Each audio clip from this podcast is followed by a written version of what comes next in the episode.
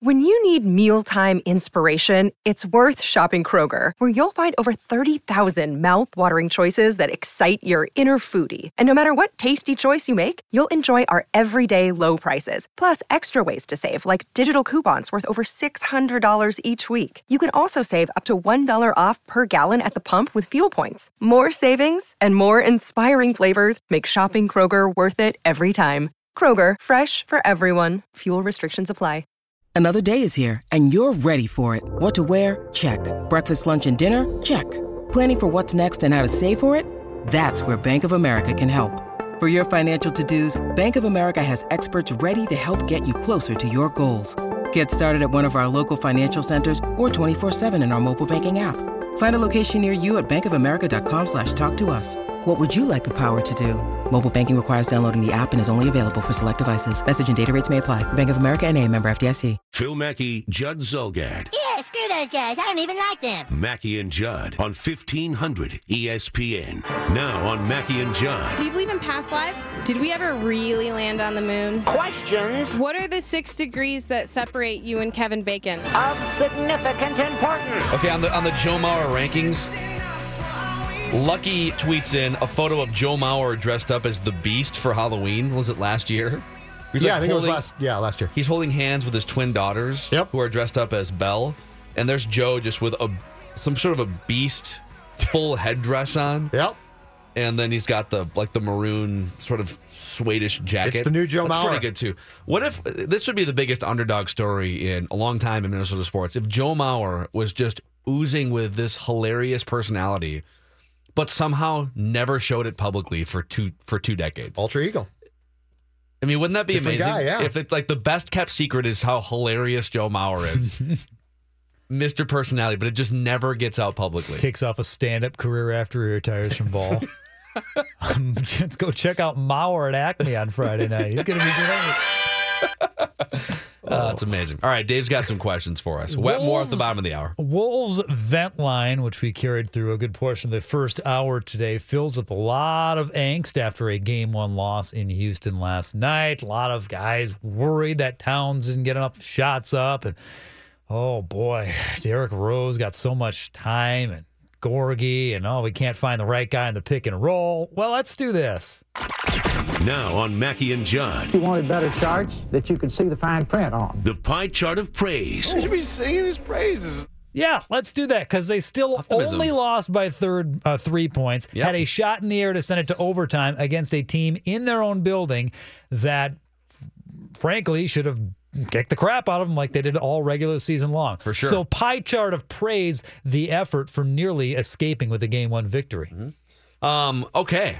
I like the optimism here. I like where we're going with this. So this is what's tough. Derrick Rose, I'm gonna I'm gonna give equal parts praise to Derrick Rose, Jeff Teague. I did think Jim, Jimmy Butler overall, he only took 11 shots, and but Jimmy Butler energy, and I think he brings a confidence to the team.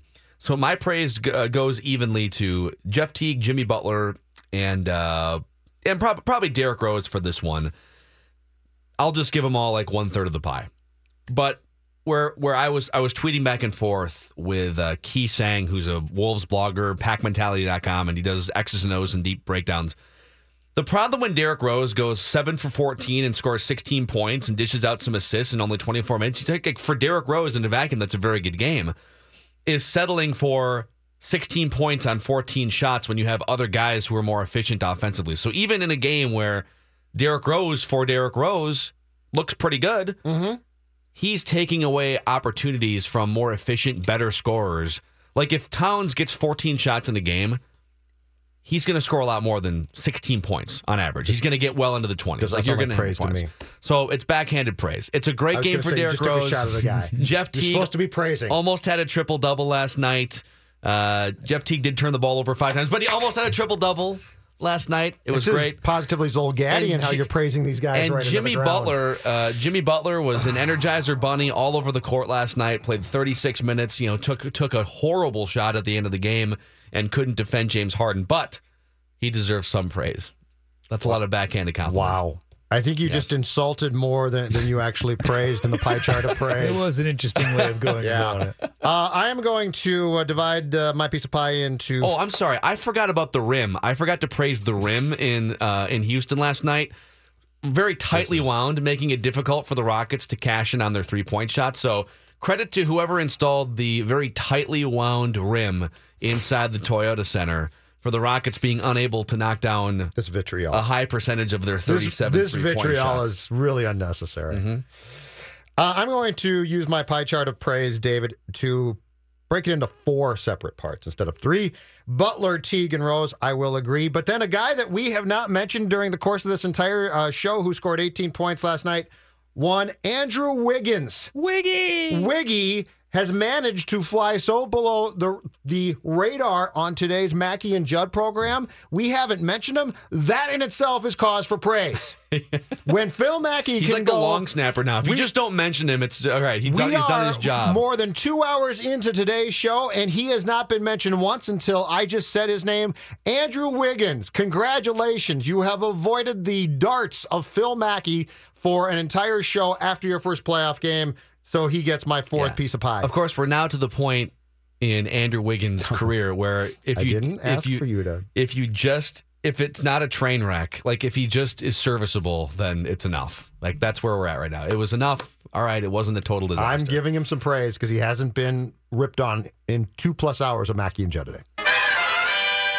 I'm going to make you throw some more praise if you can, Judd. I suppose you could rip him for this, but let's go to the Wild and specifically uh, what you were saying before the series. If the Wild want to win this series, obviously they have to get good contributions from a lot of guys, but number one has to be Devan Dubnyk, the goaltender. He's got to be rock freaking solid back there and make all the saves he should make, plus a few that he probably has no business making. Well, they're down two games to one, but at least in my eyes, he's been pretty darn good, not putting up shutouts. So the question is, has be, he been good enough thus far to win this series? If not, how close?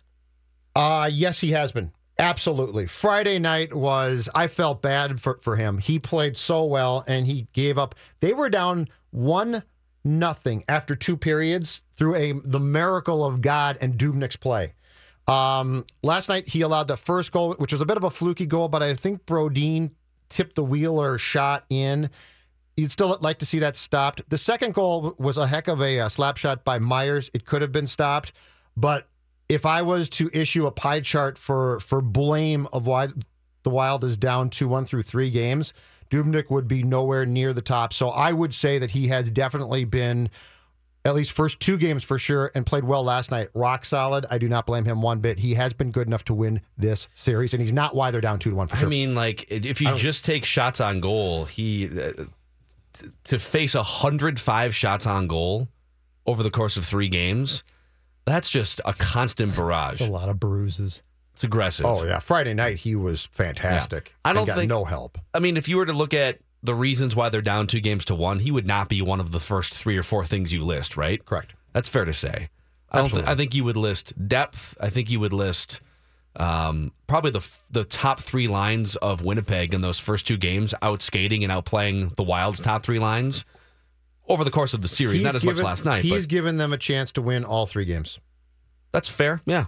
I would do not fault him one bit. Now, could you say though that as great, not great, as as rock solid as he's been, at some point, if you're going to pull this series out and you're going to win three more games against the Jets, mm-hmm. and they're averaging just shy of 40 shots on goal, they're averaging like 35 or 36 shots on goal per game, that he's going to have to go like 37 for 38 in one game, in a game where you're getting outskated, Yeah, probably. Yes. in Winnipeg. That he's going to have to give you even more than he's giving you so far. Probably, yeah. It's not enough to just be. I'm kind of stealing your role in this argument, but it's not enough to just be. You can't just be the reason why. Uh, you can't just avoid being the reason why a team is losing. You almost have to be the reason why they're winning at least one game in this series, That's fair. which is what you would have said going into the yes, series, right? Yes, but he has. But he has been. If I was to pick why they're down two to one, he would probably. I wouldn't even mention his name till about sixth or seventh on that list. What would be the first, like the first three Well, I can reasons go through. I can go through players. I mean, Staal until last night. The Staal line didn't show up. The Staal line is, is your most important offensive line.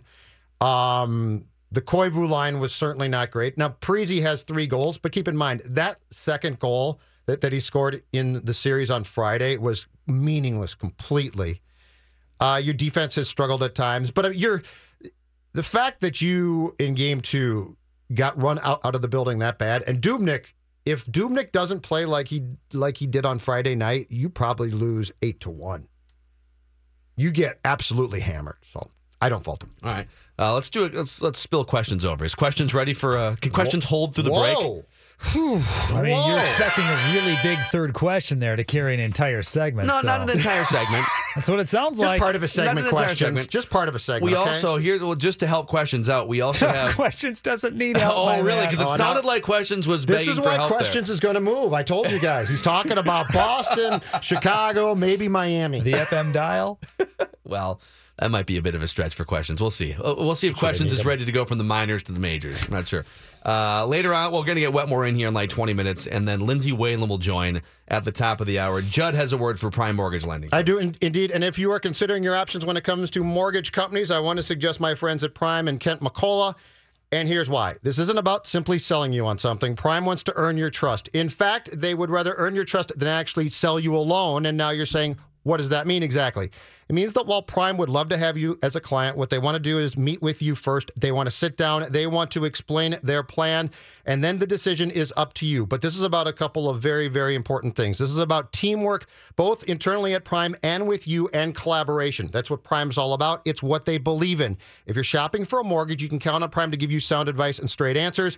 Prime wants to take some of the mystery out of the mortgage process for you as well. An example Did you know Prime may be able to put together a program that can pay your closing costs, not just include them in your loan, folks, but actually pay them for you? They want to earn your trust. The website to go to is goprimewithkent.com. That's goprimewithkent.com. Once again, goprimewithkent, K E N T.com. Check it out today. Questions returns next. The Mackey and Judd Show rolls on. Ready or not. On E 1500 ESPN. Uh, these tweets coming in about the Joe Mauer cigar photo. Let's see here. Uh, Cavanyan tweets in Cigar Joe always swings at the first pitch. Yep. See? the alter ego Joe Mauer. This is so great. Uh, Devlin, uh, Ultimate Twins fan, says, Not saying it bothers me, but given his image being a wholesome family man admired by a lot of kids, do you think this may hurt his image a bit? He's turning heel. Let him turn heel. Exactly. Let it happen. They, the, you know, it's what John Cena should have done 10 years ago. Five o'clock shadow, cabana attire, and uh, swearing off children. The new, the new Joe Mauer. uh, cool Hand Luke tweets in, it's the new 2000 hit Badass Joe Mauer. Jacob says, looks like he just bought a dirty 30 of Old Milwaukee and has a tea time with John Daly in 20 minutes. Yes. Someone else. Kev, Kevin tweets in a photo from. This is from a 1992 youth basketball gathering of some kind. yeah. Timberwolves slash Target holiday tournament, uh, some Jimmy Lee tournament. And it's nine African American kids in this team photo and super pale Joe Mauer, who stands out from the rest. And Kevin says, "Can you can you spot Joe Mauer in this photo?" Oh. oh my god! You think with the photo and the 2000 hits, he just goes by Joey 2K now? I think I saw that Joey hashtag 2K. out there. Hey, call me Joey 2K. Joey, t- oh, I sort of like that too. I love this idea. The new Joe Mauer. This is a great Oh, idea. This, it's reinvent got so yourself. many tentacles. I mean, this is a guy. The next time he, he b- bounces into a fort six three DP and the crowd starts booing, just stop at first base, flip off the fans. Birds up, baby. Just, yeah, Birds up. take that. Minnesota. Take that, Joey. Two K. Don't take that. Doesn't even run to first base; just walks back to the dugout. Yep. Double Double bird. double DX bird. crotch chopping, yes. All right, what's question number three? So I was perusing the sports blogs this morning and I came across a clip from the Dan Patrick show. It must have been Friday, maybe Thursday, late last week. Anyway, he was talking about media coverage, how sports media operates this uh, at this point in our lives, in our world, and TV, radio, print, whatever. Their tendency to look towards the negative on things. What? No. Yes, I know. I, I, can't think of anyone. Josh Rosen, he's a smart kid. Well, that's a bad thing.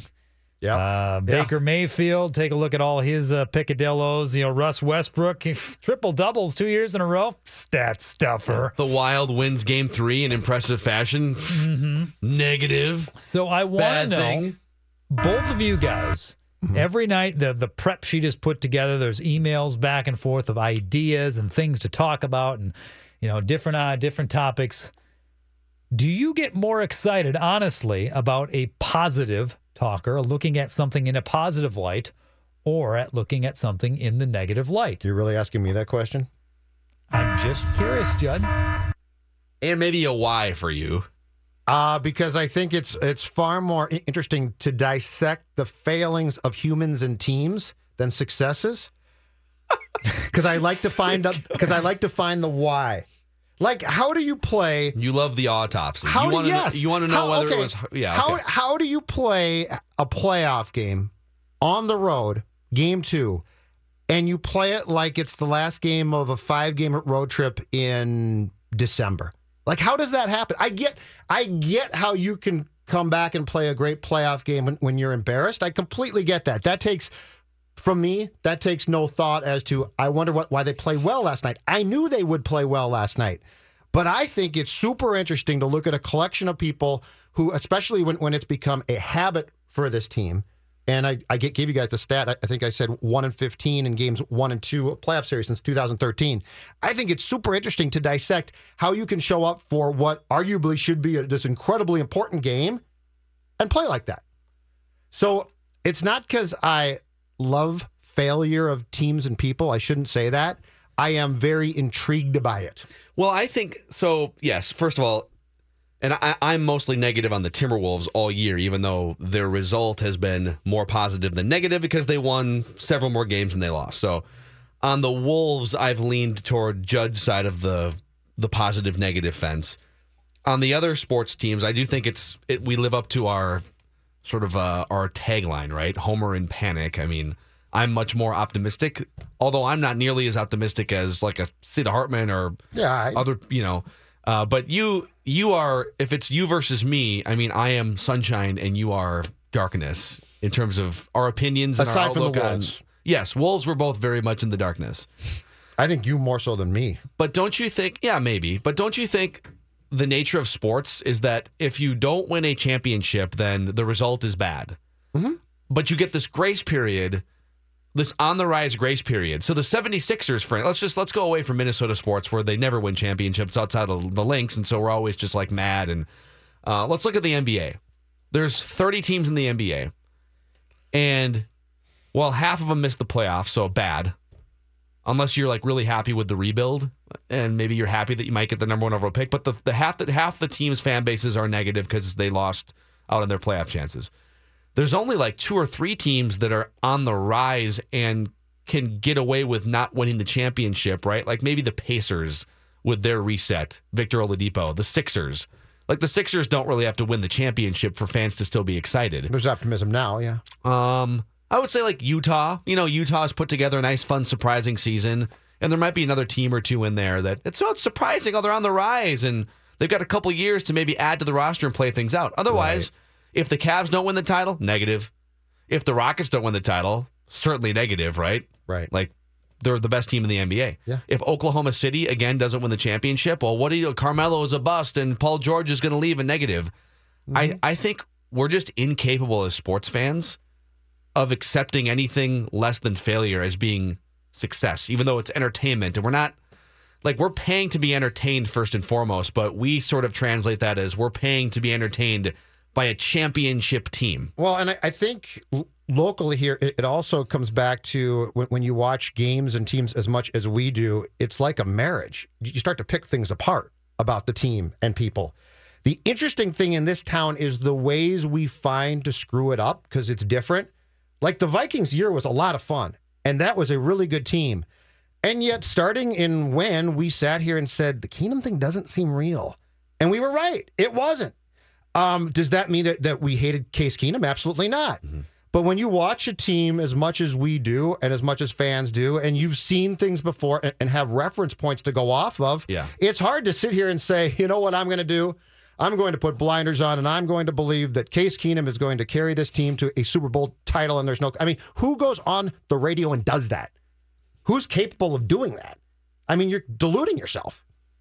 So Is that a rhetorical question? I just I'm curious who Okay. I'm curious who could actually go on the air and and sell themselves on something that they know is probably incomprehensible. Well, well, to answer that, I think whether it's the radio or you're just a fan, a lot of times sports are an escape. So you lean toward positive because this is if if there's other things in my life that aren't going well, well, I have this entertainment escape that I can maybe fantasize about the best case scenario. So I totally understand that. The Josh Rosen example is a great one though. Uh, that Dan Patrick brought up. J- Josh Rosen is a smart kid and has a lot of potential and is really talented, and we use these things against him. And this is my psychology 101 evaluation of that.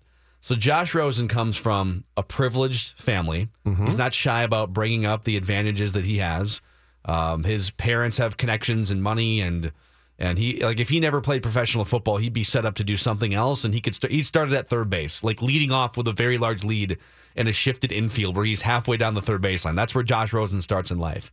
And so rather than looking at that objectively and saying, oh, he's got all these things going for him and he's really smart, so those qualities probably translate to success in the NFL. Mm-hmm. Don't you think subconsciously a lot of fans who don't have those advantages, who weren't born on third base, who are maybe jealous, whether they realize it with conscious thought or not, would rather tear a guy like that down than build a guy like that up even more than he already is? I think there's a lot of psychology 101 into the negativity of sports fans and media for sure. I think the analysis and uh, trying to predict the, the success or failures of quarterbacks starts with the teams because it's so tough to do and trickles down to us. Because it's mean? it's become if you look at how much how difficult it seems to be for teams to accurately project QB's potential success, and you look at the amount of guys who have failed, and now teams. I mean, you've got teams saying this kid is too smart, too headstrong, talks too much, which is seemingly ridiculous. I think, But, tri- but there's other teams saying I think that he's trickles- really cerebral right. and we want that I- and he's Aaron like Sure. we're using he's Aaron Rodgers as a negative and But think what- about how absurd that is. But what I'm saying is, you do have a handful of teams that have have come out and said enough about this kid, where it creates this. Yeah, you know what? He might be too much of a of a headstrong player. It might be a problem. Like I look at at him, Mayfield. I look at and say, for all all I know, there are problems there. But if you're going to come back and tell me that Rosen is headstrong, he's really smart, he thinks for himself. I'm never going to say that's a really bad idea for a quarterback. Okay, other than Jay Cutler, and you know what? I'm going to put Colin Kaepernick on the don't touch list either because his headstrong nature is kind of a it's kind of a non-football related thing. Other than Jay Cutler and Colin Kaepernick, name me a headstrong quarterback. I mean Jeff George, I guess. That that just didn't that was just a complete bust. A headstrong quarterback Right, that was that not was, a- yeah. that was highly touted and talented. Where that was like a negative quality. I can, yeah, I can probably r- run through a list of guys who were like that and have been successful. That didn't but I have a bunch of other I can't issues give like you a ton. I can't. Yeah. But there are teams. But the amazing thing is, there are teams that that scares. Like you don't feel that your culture or structure is strong enough to have a guy who's going to come in and say, "This is what we need to do to win." But the, but where your logic is flawed, Josh Rosen would never fall past like half of the teams. Josh Rosen's going to get drafted. No, no. But my logic is this: what I'm saying is there are there's a handful of teams that have opened the door for, for this conversation. As ludicrous as the conversation, I'm defending him. As ludicrous as ludicrous as it seems, there's enough teams that have come out and floated things about the fact that, and they're either trying to to have him purposely drop, and or it really scares them. That's you- amazing. But you, but so you're saying that because some teams have trepidation regarding It Josh trickles Rosen, down to us as far as a conversation saying, "Oh, they might be right." and I think I think a lot of people are just really insecure and would rather not prop up someone who's privileged. that might be true too. I think there's a lot of that in sports. It's a lot easier to cut someone down. It's a lot easier to cut down sports talking heads on TV. Like it's it's really easy to cut down Stephen A. Smith because he's sort of obnoxious, but you know what? He's really damn good at his job and he makes millions for a makes reason. millions of dollars, yeah. you know. But we cut him down because he's kind of a cartoon character. Well, he's also awesome at his job relative to other people in the field. just like Aaron Rodgers is, but we're going to cut him down because he's kind of Hollywood and he makes a lot of money and he dates supermodels. my and we only don't get to. my only point is when there are teams in in the league that are scared of this kid, that's a starting point for a conversation that, as ridiculous as it seems, is put out there. How many teams do you really think are scared of Josh Rosen? Oh, I I think I that's don't BS. Think, I don't think it's a lot, but I'd say there's probably four or five that it really it really scares them that they don't want they don't want someone to come in because they're not strong because their culture's not strong. Yeah, I don't know if I buy. I mean, I get what you're saying. I don't know if I buy that as like t- the, to answer Dave's question from ten minutes ago. There's a lot. What, what, what are your before we get to Wetmore? What are your theories on it, Dave? My theory is that was a really good question. It was. It was. My theory is it's it's more fun for the general person, and if you're not invested in the specific team or player you're talking about. I mean, because Vikings fans obviously want to talk about the Vikings being awesome, as mm-hmm. we got to all season long. But I think if we're talking about Team B based out of wherever, it's much more fun to rip them. It's a lot Yeah, it's more. probably It's, a lot more comfortable. Like in general, it's a lot more comfortable to bitch about something than to like give someone unsolicited praise. Yeah. Like it's a lot easier to go by the coffee machine right now and complain about the weather to someone than to say, you know what, hey, uh, you did a really. Good, I saw this thing that you did last week. It was a really good thing. Like people, it, it's human nature to complain over praise or give credit. Well, it it's just it's, is. it's what we get every day. Twitter or email, whatever it is, we get what ninety percent emails and tweets are negative. You guys are stupid. You guys are idiots. I can't believe you Right. said that. Whereas you know we don't expect you know seventy people every show to say, "Wow, it's a really really good point on Wiggins there. You nailed But that's, it." You know what? but that's what makes sports fun. I enjoy it. Yeah, it, The I- criticism's fun. they they they expect you to win. They expect you to be good. But when you're not, let's pounce. You know what? It's Just for politics, today, too. we're on the air for the 90 minutes. If you want to send us a note and tell us how much you love the show, we would really Aw. appreciate that. We get we get three notes, We're all gonna- from my we're- family. Yeah. Uh, Wetmore is going to come in here next. We will talk some. Well, the Twins haven't played in like a week, and uh, they have games lined up against the Indians in Puerto Rico against Corey Kluber and Carlos Grass. We'll talk some Twins when we come back. Mackey and Judd. Phil Mackey, Judd Zulgad. Bottom line is these two guys really like each other. Mackey and Judd. They've formed a special brotherhood. They've said, you know what, we can do this better together than apart. on 1500 ESPN. Mackey and Judd are talking twins. Talking twins. Now, with E 1500ESPN.com senior web editor and resident seamhead Derek Wetmore, presented by the Canopy Group for the best insurance coverage at the absolute best price. Well, we were hoping to break down actual baseball games this last weekend, but the Twins haven't played since Thursday. Uh, they head for warmer temperatures in Puerto Rico, where hopefully there won't be two feet of snow dumped on them against the Indians. So let's start off with this. Let's pick up our conversation from last week, Derek Wetmore, about Joe Mauer after his 2000th hit.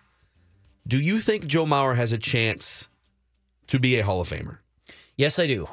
I do think Joe Mauer has a chance to be a Hall of Famer because I'm the non-zero guy. What percentage chance if he were to never play a baseball game ever again right now? So that's Closer to zero. closer to zero than 100. Uh, Yes, I'll say closer to zero than 100. And the part of your question that I'd like to tease out, which is if he never played another baseball game again, I think this is this is my hot take for the week, boys. Are you ready? If Joe Mauer had that uh, season-ending concussion in 2013, and instead of switching to first base, he just his career was over, I think Joe Mauer would be a Hall of Famer, and I don't think there would be much room for debate. So they would instead of counting stats being right? You know, it was oh plentiful for man, him. this guy was really on track, Yeah. but he just didn't get enough. Go hits. down as an all-time great catcher. He did, yeah. He didn't get to Absolutely. 2,000 hits. might He, right, didn't. Gosh, he wasn't. Uh, he only won one MVP. Yep.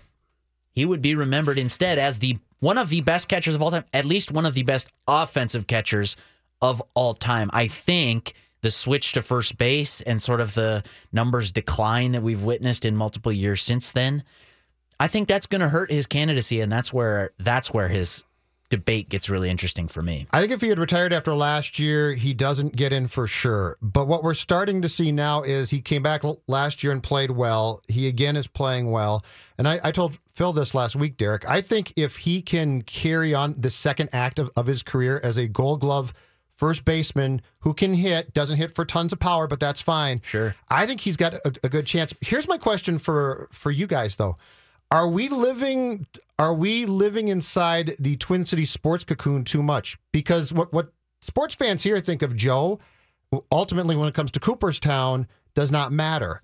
What matters is what the voters see and how they how they react. And when they sit down with their ballot, let's say in 15 years or something, when when they sit down with with their ballot at some point, they're going to see a guy who did things that catchers don't do. They're going to see a guy who declined, but it can be explained, especially with the concussions. And then there's a there's a fighting chance now they're going to see a second act, which was pretty good. I think when I think this discussion on our parts is very much based on our perceptions and the perceptions in this town, and I wonder if that's misguided. Seeing as how I could see baseball people saying, "Whoa, whoa, whoa, hold on a second, you're talking Yeah. about two pretty good acts here, interrupted by by not just some weird decline, but something that can be quantified." You can point to. Yes. Now, here's why it does matter. And that's because if you compare him with other first basemen, it'd be a joke of a candidacy. He would not make the Hall of Fame. He's not one of the handful of first basemen to ever play the game. He's JT Snow. He just is a, a person who plays baseball. You'd be like, all right, he had a long career and congratulations. He'd be like a Hall of Good, which we like to talk about a lot, but not Hall of Fame, no chance. It's when you stack his numbers up against catchers that you really see, whoa, holy. Oh, nobody does this. And that's where I think that it does matter, Judd. It's not just the local perception of guys who go down to Target Field and just rip on Joe Mauer because he's overpaid. I think that the switch matters more than the perception. The switch matters. Now we have to decide how are we comparing him? Are we comparing him against first baseman? Then no chance. I would not even say non zero, Phil. But if you're comparing him against catchers and then you get to add in his first base stats here as sort of this second act, as you termed it, well, then, yeah, he's got a really good shot. In fact, that's almost a slam dunk candidacy Yeah. to me when you look at the other numbers, other, other catchers who are already in, by the way. Other catchers that have put up, Joe Mauer stacks up really, really well. A, a good postseason run in the next year or two, if he signs another contract, could really do him Well, wonders too. Because he's really done he's done nothing of consequence in the postseason. And you mentioned that this second act, we don't know how long it's going to last, and we don't. No, no. I mean, it's, it's going well this year. Last year, I'd say was a pretty good bounce back season for Mauer. I was at a Twins luncheon on Friday before the weather called all three games, and it was just kind of like their welcome home thing with uh, sponsors and state or uh, city commerce people. Chamber of. Commerce, yeah. Chamber of Commerce. Thank you. And Molitor got up and spoke in front of the crowd, and he said, "Yeah, it's really cool. I hope everyone got to experience Joe's 2000th hit. Couldn't happen to a nicer guy." And, and he turns and he looks at Mauer and he says, "And Joe, somebody pointed out to me that I got my 2000th hit right around my 35th birthday. Mauer turns 35 this week. He says, so." 1300 more to go, bud. yeah, exactly. I thought that was like what a perfect uh like gotcha moment for Molitor. One of the he's number 10 on the all-time hit list. That's a lot of base hits, but would be really interesting if there was a Molitor like late career surge Go- for a guy like Joe Mauer. Go back and look at Paul's career. Uh, Paul, for, Yeah. for the first portion with the Brewers, could not stay on the field. yeah, a lot of injuries. Paul missed a ton For of sure. time, and then and then got stronger and stronger. Well, Molitor, or uh, sorry, Mauer admitted uh, over the course of this homestand that he did not plan on playing baseball until he's 50 years old, like Ichiro plans to do. So, Yeah. so it's not going to be a matter of just sticking around and racking up hits to get to three 3K. I don't, I don't think he'll get there, but even 2,000, I think you can make a strong Hall of Fame case for Joe Mauer. Well, I mean, some of the lists that he's a part of, one of only 11 players ever to notch 2,000 hits, three batting titles, and then a slash line of 300 batting average for his career, 390 OBP, 800 OPS. The other guys on that list are Ty Cobb, Rogers Hornsby, Tony Gwynn, Stan Musial, Honus Wagner, Ted Williams, Rod Carew, Miguel Cabrera, Larry Walker, and Wade Boggs. And it always amazes me when you talk about the like the Rod Carew, Tony Gwynn types, Paul Molitor, where you're not you're not a big wowing power hitter. Your batting average on base, your singles and doubles, and you do it that way. And Mauer, the, at least locally, the perception of Mauer, like we hammer him for what he's not instead of celebrating him for what he is. He's Rod. Judd brought up the comparison on Friday. He's Rod Carew down to the career OPS, like exactly the same career OPS. Rod Carew was a 220 hitter in the postseason. Mauer has that on Rod Carew. He's like hasn't been great in the postseason, but he at least hits like 280 in the postseason. Rod Carew stole bases. Joe Mauer was a catcher. Now Carew played the extra time to get the extra hits as well, so Yeah. Mauer's career is not complete.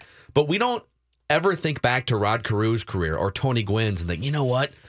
Man, if those guys would have hit more bombs or if they would have done this in the postseason, we celebrate their careers as Hall of Famers, which they are. And it just surprises me a little bit that people are so home run and RBI obsessed that they can't appreciate the other things that bring value to a baseball diamond. Yeah, It I- bothers me. I got a chance to talk to Rod Carew after Adrian Beltre passed him. This was a week ago, maybe, to become the all-time hit king among Latin-born players. Did you point out how many home runs Adrian Beltre has and why Carew's career is a sham?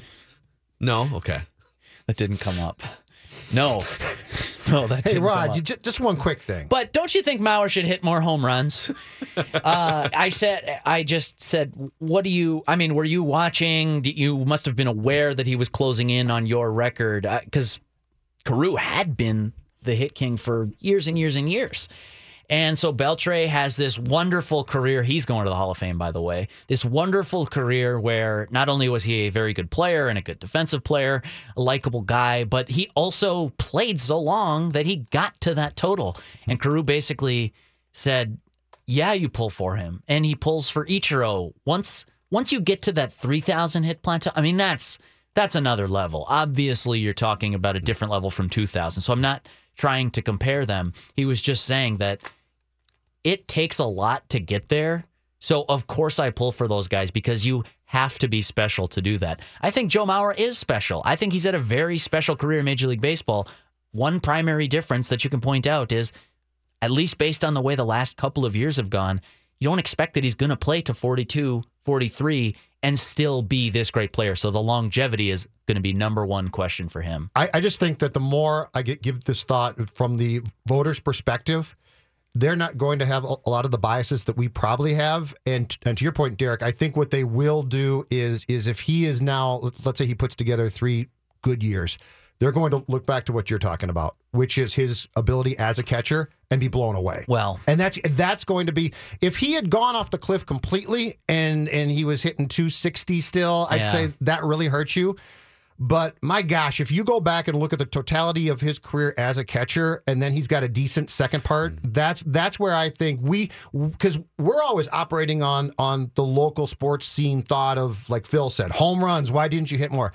I don't think voters are going to think about that nearly as much as the fact that this guy won batting titles playing catcher, which just simply doesn't It- happen. it is fair to say that in his era, the lack of home runs is what is what creates the gap between him and say Albert Pujols, um, Alex Rodriguez. Like there's a clear gap between the best hitters of this generation and Joe Mauer. Yes. but that doesn't mean that Joe Mauer isn't also in that. Let's call it that, like one B tier.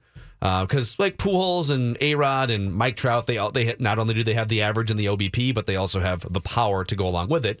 Now, if you would have put Pujols behind the plate for ten or twelve years, exactly, and you're like six foot three, six foot four, Joe Mauer, whatever he is, six foot four, six foot five, um, your pro- your body, your back, your legs, your knees, you're gonna you're gonna take enough punishment to where your numbers would. he broke down decline. playing first base. Pujols yes. did. Well, Yes. he's like 150 years old now, so that that That's all? plays into it too. I, I just want to mention one thing that uh, so Jay Jaffe wrote this great piece, uh, formerly at SI, now he's at Fangraphs.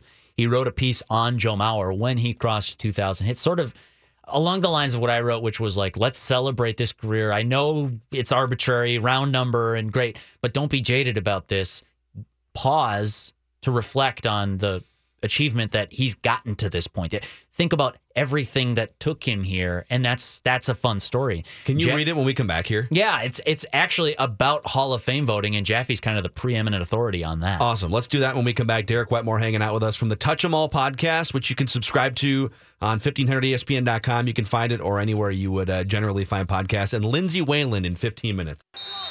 Hey, you know what time it is? Mackey and Judd are back Stand to your duties. on E 1500 ESPN.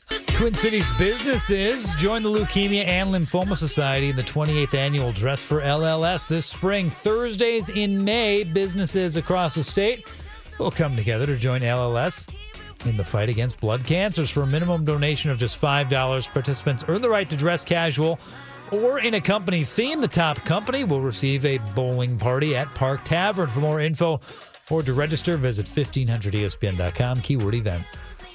Thank you, Dave Harrigan. Mackey and Judd, we're hanging out with our friend Derek Wetmore, who likes baseball. He covers Twins baseball for 1500ESPN.com. He's a simple man. That's how I is. introduce myself at parties. Hi, Yes. I'm Derek Wetmore, and I really like baseball. How are uh, you? I really like I really like lean meats, vegetables, sweater vests, Yes. and baseball. I'm just kidding. I don't go to parties. And I think pace of play is just fine. I think pace of play is great. How about a four-hour game today? Um, all right, back to this Mauer thing here. We're talking Oh, Mauer yeah. Hall of Fame candidacy, things like that. you had a you had a Jay Jaffe anecdote. Yeah, Joe Mauer and things like that. I I do have a.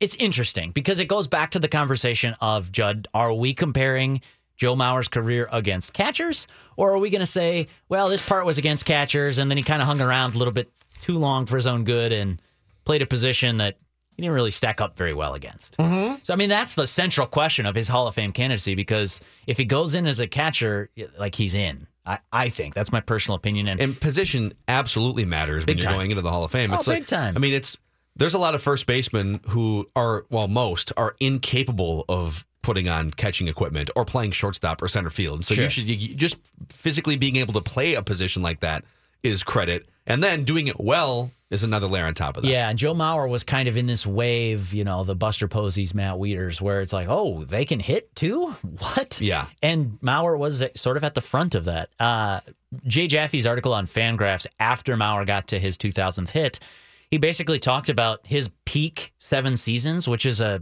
pretty good measurement for Hall of Fame. You know, hey, were you one of the best players ever in your best seven years? Yeah. If not, you better play 20 seasons and rack up a lot of hits or wins or whatever. If you just look at the best seven seasons, and you, all of them were as a catcher for Joe Mauer, he is the fifth best catcher of all time Wow. by Jaffe's metric here. The other four, Yep. all enshrined. So You're talking Berra, Gary Carter, Johnny Bench, Johnny Bench. Johnny Bench, Yep. Mike Piazza, and Pudge Rodriguez. Wow. Yep. Like that's that's the company that he keeps when you're talking about his best seasons. But obviously there's more to the story than that. Do we count all of his seasons? Do we compare him with first baseman? Like But he not th- only it gets messier. and and in that time period that you just talked about, Derek, he not only was great offensively, but great defensively as well. Yeah, too. and that plays into his value. Fangraphs is Piazza, definitely you know, accounting was, for was, that. Was gr- great at the plate, but not so great defensively. hmm They're definitely accounting for that Yeah. in his wins above Mm-hmm. replacement totals there. And that's, I mean, it's not as simple as boiling it down to a number and saying yes or no. I don't think so. That's not Mm-hmm. what the Hall of Fame is about for me. But I do think that if you're trying to boil it down to a number and saying what were his seven best seasons, go compare him against the greatest of all time. And he's right there standing shoulder Yeah. to shoulder with him. Also worth noting again here too, and this plays off the question that Dave threw out like a half hour ago. Why is it in general, especially in sports, fans, media, we tend instead of accentuating and highlighting the positives, we tend to nitpick the negatives. We tend to skew negative. So yeah. Joe Mauer is a classic example of that. That maybe he's not a Hall of Famer. And if your main flag in the ground is not a Hall of Famer, didn't hit enough homers, not a Hall of Famer, not Kirby Puckett. And maybe those things are true. Maybe he's not a Hall of Famer. Maybe he should have hit more home runs at six foot four, 240 pounds or whatever. Maybe he's not as good as Kirby Puckett. Okay, but like if that's your threshold for getting joy out of baseball and Joe Mauer, then I'm sorry. Like you're miserable. Yeah. Well, You're miserable. And and you're not able to celebrate a 14 year really, really good career. Much of it was Hall of Fame caliber. I try to do this all the time. In baseball, as an analyst, it's so easy to say this guy's not good enough to do X or this guy's not Pedro, right? Like Jose Berrios had a really fascinating start against the White Sox and nobody could touch his curveball. He's about to go start in Puerto Rico and he's off to a great start this season. Yeah, but I mean, for a little guy, like he's he might not be Pedro Martinez. He's not as good as Chris Sale, He might not certainly, be. or Corey Kluber. and Yeah. like at least probably not. So so anyways, that's that Buck Showalter said in in Baltimore 5 years ago now. Pay more attention to what players are good at doing. And this is analysts, this is fans. He was talking about managers. He said there's 29 other people in my job. Some of us pay too much attention to what a guy cannot do. You're always going to be able to find a flaw on your 25 man roster or in your farm system or with any part of your organization, front office, coaching staff, you name it. Rather than saying, eh, this guy's kind of a light hitting shortstop. Man, he sucks and we I wish we didn't have him. No, no, no. Get as many awesome defensive innings at shortstop as you can. Mm-hmm. Minimize how much harm he does to you offensively. Try to find ways to build around that. Chris Davis, he's going to hit some bombs. Kind of a bad first baseman. Going to strike out a lot. Okay, well, now you're stuck with him. Figure out how to use that. Figure out how to get the best out of players and stop focusing so much on the negative. We do still have to, as analysts, pay attention to what guys can't do. It can't just be a celebration all the time. But for a guy, a player as talented and as proficient and as valuable as Joe Mauer's been throughout his Twins career, I just think that he should be celebrated more. That was awfully is. positive. That's I'm going to Yeah, give you you came in here and really Optimism A reigns. of positivity on a Monday too when it's Derek just Wetmore. snowed. Optimism 13 reigns, ladies and gentlemen. Way to go, Derek. You know what? At least the snow will likely be melted in a week and a half from And it probably won't snow in Puerto Rico. No, that's true. Most likely. It'd be very at the unlikely. rate, at the Very rate things unlikely. are going, I'm not going to guarantee against it. All right, bye, Derek. Thanks, guys. Derek See. Wetmore. Uh, you can find the sunshine of positivity on the Touch 'Em All podcast and 1500 You do a lot of things well, Derek. dot com. I found a lot of them. You, you got a lot of attributes. Now get out of here. You taking my advice to heart, or Now is get this- out of here. Okay. Yeah, I'm being All right. positive. All right, I'm gone. Insincere Judge just made an appearance there at the end of that segment. Wasn't expecting Do we got it? On, Insincere do, Judge. do we got on tape? oh, we could we can add it to the list. Okay,